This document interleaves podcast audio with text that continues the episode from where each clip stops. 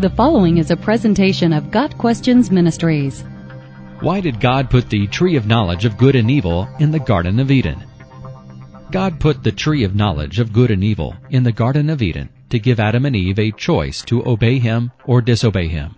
Adam and Eve were free to do anything they wanted except eat from the tree of knowledge of good and evil.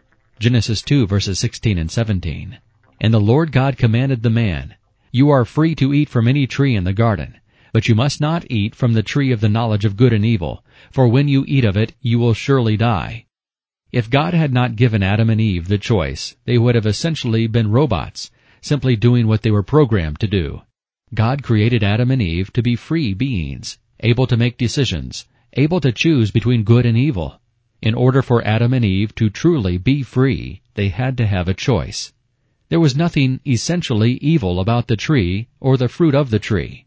It is unlikely that eating the fruit truly gave Adam and Eve any further knowledge.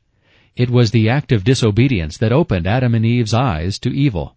Their sin of disobeying God brought sin and evil into the world and into their lives.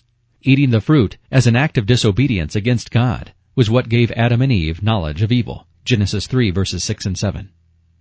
God did not want Adam and Eve to sin. God knew ahead of time what the results of sin would be. God knew that Adam and Eve would sin and would thereby bring evil, suffering, and death into the world. Why then did God allow Satan to tempt Adam and Eve? God allowed Satan to tempt them, to force them to make the choice. Adam and Eve chose, of their own free will, to disobey God and eat the forbidden fruit. The results, evil, sin, suffering, sickness, and death, have plagued the world ever since. Adam and Eve's decision results in every person being born with a sin nature, a tendency to sin. Adam and Eve's decision is what ultimately required Jesus Christ to die on the cross and shed his blood on our behalf. Through faith in Christ, we can be free from sin's consequences and ultimately free from sin itself. May we echo the words of the apostle Paul in Romans 7 verses 24 and 25. What a wretched man I am! Who will rescue me from this body of death? Thanks be to God through Jesus Christ our Lord. Got Questions Ministry seeks to glorify the Lord Jesus Christ by providing biblical answers to today's questions. Online at GotQuestions.org.